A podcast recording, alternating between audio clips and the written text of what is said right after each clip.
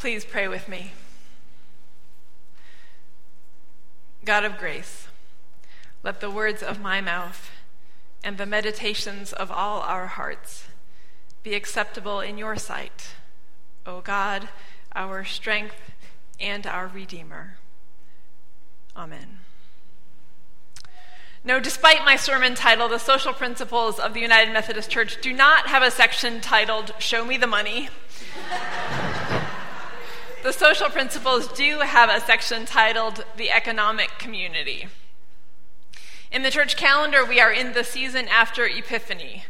Epiphany is the holiday in the church calendar when we remember the visit of those magi foreigners to see the Christ child. The church has taken this to mean that God is here for the whole world, not just the people of one community or one tribe or one religion. Founder of Methodism, John Wesley, echoes this sentiment when he said, The world is my parish. And the United Methodist Church today continues to speak to what it means to see the whole world as our parish. One of the ways the United Methodist Church speaks to this is through our social principles which are the United Methodist Church's official voice on a variety of social or political issues. And this morning's uh, sermon is one in a series on this topic. This morning's gospel reading comes from the gospel according to Luke and what could be called Jesus' first sermon.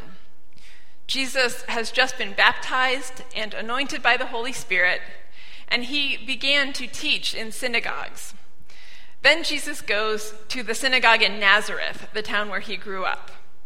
First, he reads scripture, a reading from the prophet Isaiah. He reads this The Spirit of the Lord is upon me, because he has anointed me to bring good news to the poor. He has sent me to proclaim release to the captives and recovery of sight to the blind, to let the oppressed go free, to proclaim the year of the Lord's favor. Then comes the part where he shocks people. Jesus finishes his reading from Isaiah and then tells all the people who are gathered there in the synagogue Today, this scripture has been fulfilled in your hearing. Can you imagine if Bill stood up and read the scripture for the morning or any of our liturgists and said, Today, this scripture has been fulfilled in your hearing? Or, in other words, the scripture I have just read is about me. Jesus shocked people. On that day when Jesus reads those words that say, God has anointed me to bring good news to the poor and proclaim the year of the Lord's favor, he is actually speaking of himself. Jesus is anointed to bring the good news, to make that proclamation. He shocked everyone by saying this. And eventually, if we were to continue the reading beyond the point where our scripture for this morning ended, we see that he angered people as well. They wanted to throw him off a cliff. There are many scholars who say that Luke is more concerned with economic justice than any other gospel writer. So it's fitting to choose this reading from Luke's gospel on this day when we are taking a look at what the United Methodist Church says about economics. I'm not going to review the passages in Luke that demonstrate his above average concern for the poor and responsibilities he assigns to the rich, although that would be a worthy study. But let's take a look at what the United Methodist social principles and say about economics and about how the Christian faith might guide us in matters of money, whether as individuals, but particularly as a society. First, a note about biblical translation. Jesus reads that he is to bring good news to the poor. Later in Luke's gospel, in the Sermon on the Plain, which is Luke's version of Matthew's Sermon on the Mount, Jesus says, Blessed are you who are poor. This word poor is an economic term. It doesn't describe people who are poor in lack of values or lack of joy or lack of community or other ways we might understand this. It means materially poor. This is an indication of Luke's interests, and we can see that partly by looking at the difference between Luke and Matthew. Where Luke says, Blessed are the poor, Matthew says instead, Blessed are the poor in spirit, suggesting a more metaphorical sense of poor than what Luke had in mind. Luke is talking literally about materially poor people, both in the Beatitudes and today where Jesus reads the words from Isaiah. Jesus also says that he will proclaim the year of the Lord's favor. What this means, the year of the Lord's favor, is a subject of much debate.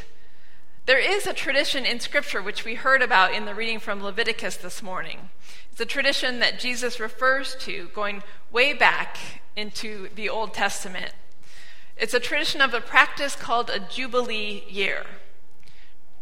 After 49 years, the community was instructed by God, commanded by God, really, to forgive all debts, to allow anyone to return home, meaning that if a family or person had had to sell their home out of need or out of poverty, but in this Jubilee year, they had the right to return home. Many people believe that that is the year of the Lord's favor that Isaiah writes about and that Jesus read on that day um, when he is saying that the Spirit has anointed him. This is the year when the playing field would once again be evened, when debts would be forgiven, when people who had lost their homes would be able to return to their homes. Debt is clearly wreaking havoc with people's personal lives and with the economic structures of nations in our world today. In light of this, it's interesting to think about this ancient biblical tradition of returning people to their homes or forgiving debt after a period of time. In our time, there's been a movement calling for cancellation of third world debt originally a movement called Jubilee 2000, which called for the cancellation of debt by the year 2000. Christian leadership was an important part of that movement. And it's hard to even imagine how our world might be different if the poorest countries were relieved of the burden of debt. The 2012 General Conference of the United Methodist Church added a section called Finance to this piece of our social principles on economics which speaks specifically to issues of lending practices and debt. Now, to our social principles. Here are a few things the social principles say about economics. First, they make a theological assertion that all economic systems are under the judgment of God. This means, as we say with so many things, that we cannot separate our faith and our economic lives.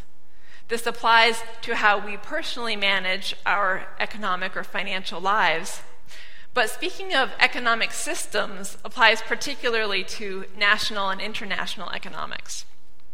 As Christians, we are called to advocate for economic systems that promote economic justice. All economic systems are under the judgment of God.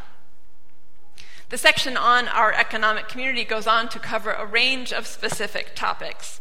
It includes property, collective bargaining, work and leisure, consumption, poverty, foreign workers, gambling, family farms, corporate responsibility, trade and investment, graft and corruption, and public indebtedness. So the church once again tries to cover a number of real life, present day issues. It gets pretty specific in weighing in on particular secular systems. And again, my challenge to our social principles is that I believe this list of issues could go on much longer than it does. So I'm not entirely sure how they chose what made it into the list and what was left out. And this is why, as I said last week, I think it's always best for the church to speak theologically, so that we don't find ourselves with a list of particular issues that's either too long a list or too limited or above all, too arbitrary.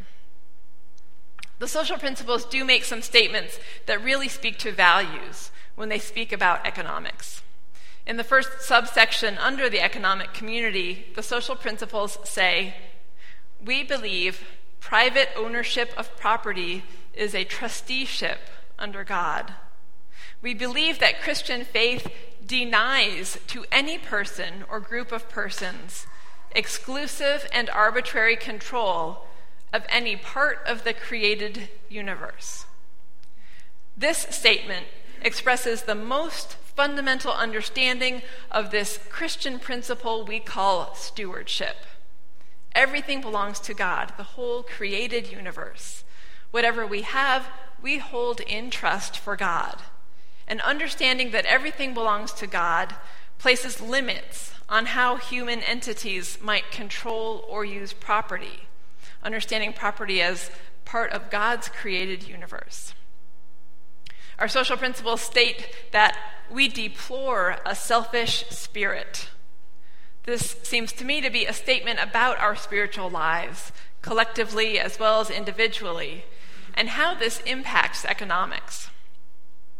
The social principles go on to say as a church, we are called to support the poor and challenge the rich. You know what? Most of us here are the rich. We might not feel that way all the time, and not everyone who is a part of this church community is rich by any standard, but when you look at the global population and you look at those in the U.S. who struggle most, most of us here are rich. And the church says we're called to support the poor and challenge the rich. How do you feel about being challenged? Do you welcome being challenged by your church? Would it make you mad? Some of the best theological language around economics comes in the subsection titled Graft and Corruption. Here's some of what it says God's good creation, the fullness of its bounty, and the loving, nurturing relationships that bind all together are intended by God to be enjoyed in freedom and responsible stewardship. To revere God's creation is a sacred trust that enables us to fashion just, equitable, sustainable relationships and communities. The strength, stability, security, and progress of such relationships and communities depends on the integrity of their social, economic, political, and cultural processes, institutions, and stakeholders. Graft referring to unfair or illegal means of acquiring money, gain, or advantage, especially by abusing one's position in politics, business, or social institutions, transgresses human dignity and violates human rights. Corruption, referred, referring to dishonest and undue exploitation of power for personal gain, subverts God's intention for the fullness of life and creation.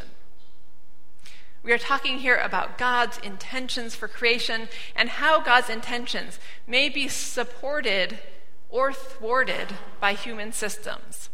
This is theological language.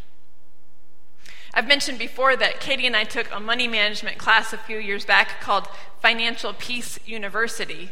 And the class was offered here a couple years ago thanks to Becca Kramer, and we're talking about offering it again in the coming months. The class is taught on video by Dave Ramsey. Dave Ramsey makes an assertion in his class that was provocative to me. He asserts that money is amoral, that money is neither good nor bad, that you can't place a value judgment on money. He says that money only becomes moral in how you use it and what it means to you. He uses the analogy of a brick. I used matches with the kids this morning because I didn't have a brick handy. A brick has no inherent moral value. If you throw it through a window, it's a problem. But if you use it to build a building, it's a constructive and beautiful resource. I can't quite decide what I think about that perspective on Monday, money, but certainly money is an enormous challenge in our society, for us as individuals, and again, for our economic systems. I do think it's true that whether money is a problem or hopefully a blessing, is based mostly on how we use it and what it means to us or what our values are. Our world's a mess right now, in many ways, and we can trace much of that to certain economic systems. Pope Francis says so. The Pope received much attention in these past in this past year and especially for statements in the fall denouncing the global financial system blasting what he called the cult of money. He says this cult of money is tyrannizing the poor and turning humans into expendable consumer goods. In his first major speech on the subject, Francis demanded that financial and political leaders reform the global financial system to make it more ethical and concerned for the common good. He said, Money has to serve, not rule. The widening gap between rich and poor is well documented. We seek to apply the tenets of our faith to how we conduct business and manage money. Are we going to do this in ways that build up our communities, that build up our world, and contribute to a fuller and more abundant life for all? Or are we going to do this in ways that permit the increasing wealth of some at the expense of others? These are questions that we as a society very much need to answer today. There are many, many issues that are up for debate when we consider how we are to follow the guidance of Scripture and what we decide is a proper Christian position on social issues. But there are some things that are not up for debate. Some things that Scripture and the Christian tradition speak clearly about. God blesses the poor and calls us to care for the poor.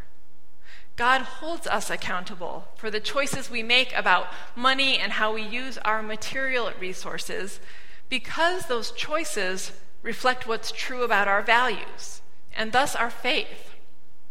And finally, God's vision for economic systems is for systems that foster economic justice and equality, rather than those which exacerbate the distance between rich and poor. I am convinced of these truths by the testimony of Scripture and by the witness of the Christian tradition and contemporary Christian voices. May we be willing to live our lives in ways that shape the world according to this vision for justice. Amen. Do we have mics? Yeah.